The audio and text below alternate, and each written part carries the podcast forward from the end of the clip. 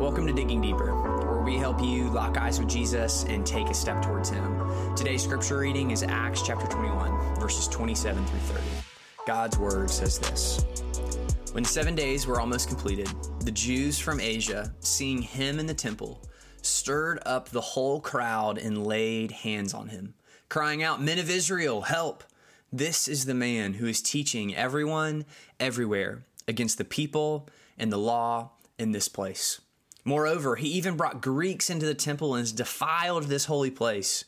For they had previously seen Trophimus the Ephesian with him in the city, and they supposed that Paul had brought him into the temple. Then all the city was stirred up, and the people ran together.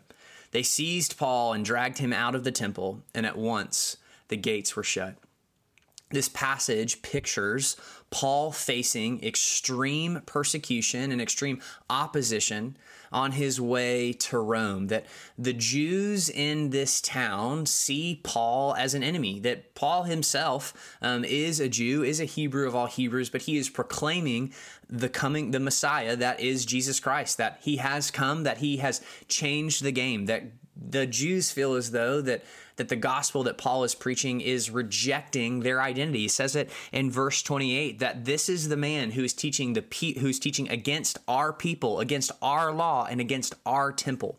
Where we know that Jesus didn't come to to to reject the old law, to reject the Old Testament, but in fact to fulfill it. And so we see here that Paul has done nothing wrong, but everything wrong seems to be happening to Paul.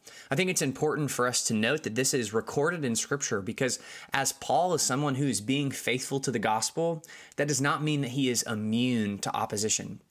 And friends, it's the same for us now and in our modern age is that we are not immune from opposition to the gospel. That we can be doing what is right. We can be doing what God has called us to do, but we will still face opposition. So may we be bold. May we have courage and may we have the perseverance to withstand the opposition that we may face. Let's pray to our God now that we would have such a courage. So, our Father, we pray now um, through your Son by the power of your Spirit that your word, God, would change us in the likeness of Christ. Uh, Father, we thank you today that we have the example of someone like Paul and the many missionaries and martyrs who have gone before us, who have who have who have done what is right even when everything's gone wrong against them. So, Father, I pray today that we would have a godly courage Lord, that we would have a spirit led courage to stand amidst opposition, God, that we would continue to proclaim and declare the gospel of the kingdom, that Jesus Christ has made all things new. So, Lord, we just say that we rely on you and that we need you. We pray this now in the name of Jesus by the power of the Spirit. Amen.